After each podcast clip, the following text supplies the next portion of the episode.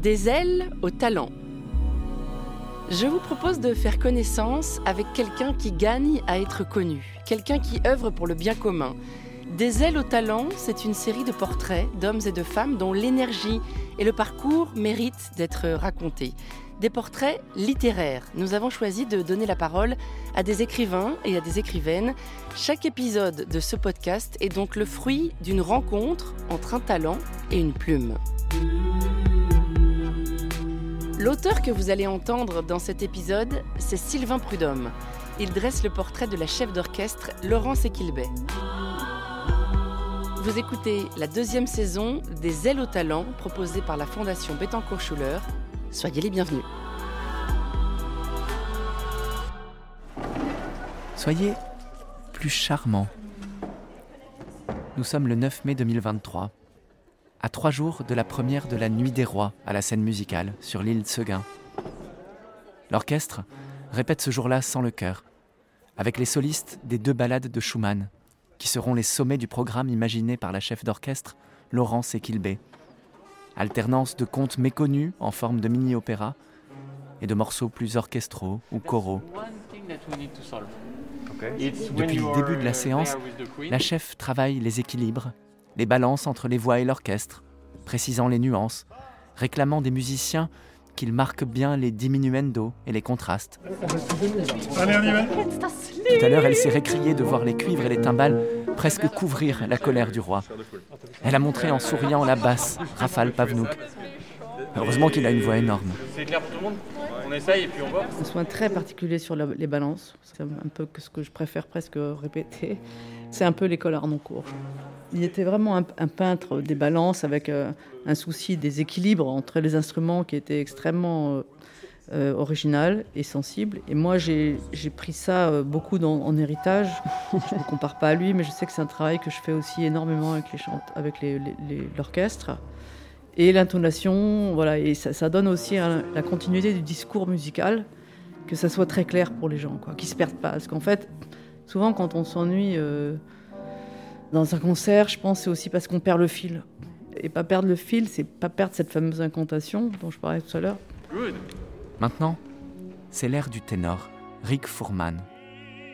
Un air qui, dans la fable, vient de loin, rappelle de l'enfance de la reine et des chansons de troubadours d'autrefois, mélodie que Schumann a voulu facile, presque sentimentale. Soyez plus charmant. Laurence Equilbé dit ces mots aux musiciens et instantanément la couleur change. La musique s'éclaire. Le ténor lui-même trouve dans le phrasé une joie qui jusque-là manquait. La chef se retourne et le regarde. Sur son visage, on lit un pétillement qui est à la fois enthousiasme sincère et indication pour le chanteur. Cap à tenir. Continue d'être tout entier habité par cette allégresse. Transmets-la. Qu'est-ce qui fait la grâce d'une interprétation? Qu'est-ce qui sépare une voix terne d'une voix tout d'un coup lumineuse, euphorique? C'est infime, c'est mystérieux. Et pourtant cela fait tout. La musique à présent rayonne, donne une chaleur infinie, émerveillée, contagieuse. Oui, alors ça c'est important aussi peut-être à dire pour la direction, c'est qu'il y a, avec un même orchestre, vous pouvez avoir un chef euh, qui n'aura pas le même son qu'un autre chef, et c'est pareil pour le chœur. Et parce que justement, cette projection mentale du son que vous avez en tête, vous avez une projection mentale du son que vous voulez avoir, et ça influence le groupe. C'est incroyable, c'est incroyable. Ça doit être une sorte de kinésiologie euh, spécifique, mais euh, ça c'est vérifié tout le temps. La façon dont vous allez demander une levée ou quelque chose comme ça, ça influence tout le temps. Je me suis assis près d'un assistant qui a devant lui la partition et le détail du texte allemand de la malédiction du chanteur, avec la traduction française en vis-à-vis. Je découvre les vers de Robert Paul, d'après Ludwig Uhland, mis en musique par Schumann. Nous sommes là, tous ensemble, dans la lumière blanche d'une salle de répétition ordinaire, en habit de tous les jours, sac posé en vrac sur les marches. Et pourtant la puissance de la musique et du texte nous transporte instantanément ailleurs. Jadis se dressait un fier et vieux château, surplombant les terres au bord de la mer. au milieu de jardins fleuris et embaumés, où jaillissaient de fraîches fontaines. Là siégeait un roi fier, invaincu sur de vastes terres. La soliste Rachel Frenkel est magnifique, son assurance absolue. Jamais vers ne m'ont semblé plus beau, la puissance du verbe plus manifeste, la voix d'une narratrice plus ferme dans son geste de poser un monde. À présent, le ténor et le baryton entrelacent leurs voix en un splendide duo. Ils jouent deux troubadours venus au château, tenter d'émouvoir l'impitoyable roi. La direction de Laurence Equilbé est sobre, sans baguette, index sur les lèvres closes pour réclamer aux cordes un final pianissimo. Comme les cuivres fanfares pour applaudir les chanteurs qui viennent de se taire, elle leur jette un regard noir et rieur à la fois, d'un air de leur dire ⁇ ça va pas ⁇ Elle félicite les solistes, leur demande de mieux marquer un forté qu'elle fait reprendre à l'orchestre. Sa voix est calme, son autorité naturelle, immédiate. On sent son écoute extrême, suraiguë. C'est par là qu'elle tient le groupe, par l'exceptionnelle qualité de son écoute. C'est comme si elle entendait tout, captait chaque relâchement des vents, chaque accélération intempestive du ténor, son visage alors se crispe, dans tout son corps se devine une contrariété presque physique, qu'aussitôt chacun devine. De toute façon, il faut toujours être très concentré, ça c'est essentiel, et surtout d'avoir les oreilles euh, reposées pour pouvoir écouter, avoir sa capacité d'écoute euh, décuplée, parce que votre geste est très en fonction de ce qui sort de l'orchestre, euh, puisque vous réagissez en fonction de ce qui se passe à la fois vous anticipez et vous réagissez en même temps. Donc c'est ça qui est, pas évident. Ça, ça demande une grande concentration. Mais après, il faut être inspiré parce que sinon, si vous êtes juste euh, un contrôleur euh, de tour de contrôle, ça ne marche pas. Nouveau moment de grâce. Pour mieux faire entendre la complexité harmonique de l'air de la reine, Laurence Equilbé demande à la soliste, Camille Schnorr, de chanter d'abord seule avec le premier violoncelle. Pendant deux minutes, on entend comme jamais l'art de Schumann, le dialogue des deux lignes mélodiques, d'une audace et d'une subtilité infinie. Bouleversant dépouillement. Je voudrais un concert entier comme ça, rien qu'avec le violoncelle et la soliste. C'est pour ça que j'aime bien le pré-romantisme et le romantisme au début. C'est qu'ils vont servir de l'harmonie pour avoir un langage très très sensible.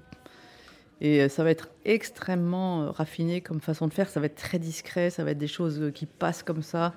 Vous, vous savez qu'elles existent, mais la personne qui écoute, elle va pas analyser que cette note-là qui fait que c'est incroyable. Mais ces compositeurs-là, que ce soit Schubert, Schumann, ils se servent beaucoup de ça. Et moi, je trouve ça infiniment précieux comme langage.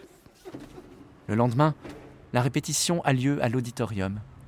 J'arrive en avance, reconnais dans le couloir certains musiciens, bavardent avec eux. J'ai l'impression d'être un peu des leurs. Par les hexagones de verre de l'imposante sphère qui abrite l'auditorium, je regarde au dehors les immeubles flambant neufs, la passerelle en travaux, les péniches amarrées, les avironistes qui filent torse nu dans la fin d'après-midi sur la Seine, à deux pas des forêts. Je suis loin des quartiers que je connais, tout semble suspendu. Le bruit du monde relégué loin. Puis je franchis les lourdes portes de la salle et je plonge dans la nuit. Tout est éteint. À l'écran, les châteaux dessinés d'Antonin Baudry succèdent aux crayonnés de cavaliers, de rois. Les solistes sont en costume, les choristes en bleu de travail, debout aux deux balcons latéraux. Je découvre la puissance des pièces déjà entendues la veille, amplifié à présent par les voix du chœur Accentus. Touti triomphant, révolte du peuple devant l'infamie du tyran. Ce sont des ballades révolutionnaires, anti-royalistes, choisies aussi pour leur message politique. De mon siège excentré, je peux voir les deux écrans qui permettent aux solistes de suivre la chef à l'avant-scène. Pour la première fois, je l'observe de face. Geste plus ample que la veille, battu plus marqué, pour être sûr de bien tenir tout le monde dans le tempo. Voilà l'entrée au château. Fête, pompe, cuivre en liesse. Les salles du palais aujourd'hui sont en fête. La chef bondit, serre le poing, réclame de toute la vigueur de ses bras des fouettés, de la fougue. Deux jours plus tard, c'est la première. La salle est comble. Près de moi, une femme et un tout jeune enfant dont le profil me dit quelque chose. Le ténor entre en scène, mon intuition se vérifie. Le gamin ne peut contenir sa joie. Daddy À présent, je peux m'abandonner, lâcher mon carnet, n'être plus qu'oreille. À son pupitre, Laurent Séquilbé dirige, baguette bien en main cette fois. En fait, euh, moi, c'est un des moments que j'aime beaucoup, évidemment, la restitution euh, devant un public, parce que d'abord, on a le maximum de concentration des musiciens. Donc ça, c'est exceptionnel parce qu'ils font attention à plein, plein de choses. Ils se rappellent de tout ce qu'on a fait en répétition et c'est là que c'est vraiment une performance, hein, comme on dit en anglais. Et donc, euh, moi, je suis à la fois, euh, si l'instrument est en pleine possession, euh, c'est là où il y a le, lâcher-prise peut être le plus évident, parce que vous avez une telle confiance que vous y allez, et puis vous savez que votre départ sera bien compris, que tout, va bien marcher, et vous prenez juste le plaisir du moment. La première balade passe, se referme sur la mort du page. Puis, sans transition, pour accompagner la sortie du chœur, la chef enchaîne sur une brève marche funèbre de Beethoven.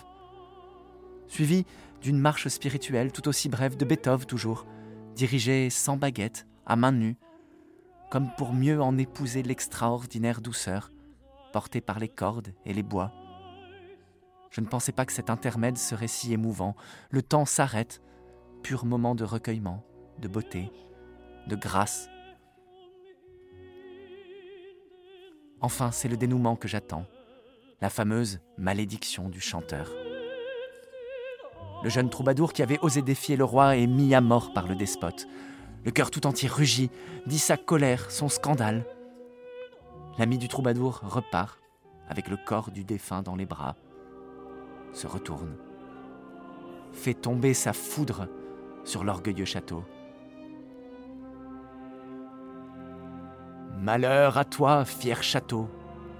En ces lieux, plus jamais ne résonneront ni musique ni chant. Seuls des soupirs, des gémissements, des pas d'esclaves plaintifs. Suspens le malheureux s'éloigne dans le silence. Alors a lieu le miracle. Le cœur s'est approché, a envahi toutes les travées de la salle. De toutes parts, son murmure s'élève, tout proche, aussitôt bouleversant, d'une délicatesse venue d'ailleurs. Il a hurlé il a été entendu. Les murs se sont effondrés, les salles dévastées. Des jardins embaumés ne restent qu'une lande déserte. Telle est la malédiction du chanteur. Revanche de l'art. Punir, c'est priver de musique perfection de la fable. Un château, une mer, des jardins et tout un monde auront surgi pour à la fin retourner au néant, exactement comme la musique se termine et s'éteint. Cela aura été.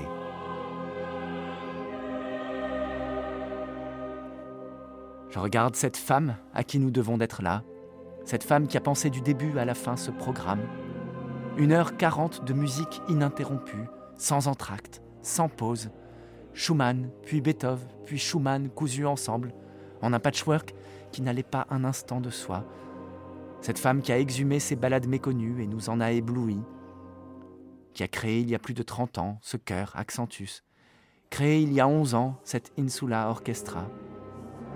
Je sais qu'elle est par ailleurs passionnée de musique électronique, qu'elle a même un pseudo sur la scène électro, IKO, c'est le côté un peu hors norme. Moi, j'aime bien euh, le risque euh, dans l'art et, les choses un peu hors norme, un peu, un peu folles, parce que je trouve que ça nous rend plus. Enfin, moi, ça me donne toujours l'impression d'être plus vivante. Et euh, quand on a réussi à faire des choses euh, exceptionnelles, en tout cas, euh, où on se dit. alors, ça ne veut pas dire que des choses modestes ne m'intéressent pas du tout, au contraire. Moi, je fais une symphonie de Mozart, toute musique pure, je suis ravie. Hein. mais j'ai besoin de me confronter à des choses un tout petit peu. qui ont un challenge important, artistique. Le public applaudit les solistes, l'orchestre, le chœur. Elle vient saluer aussi à la fin, modeste, discrète, j'ai envie de crier C'est elle C'est elle qu'il faut remercier. Dehors, le métro est bloqué. Une heure d'attente avant reprise du trafic. Retour sur Terre. Je mets deux heures à rentrer chez moi. Qu'importe. Nuit des rois.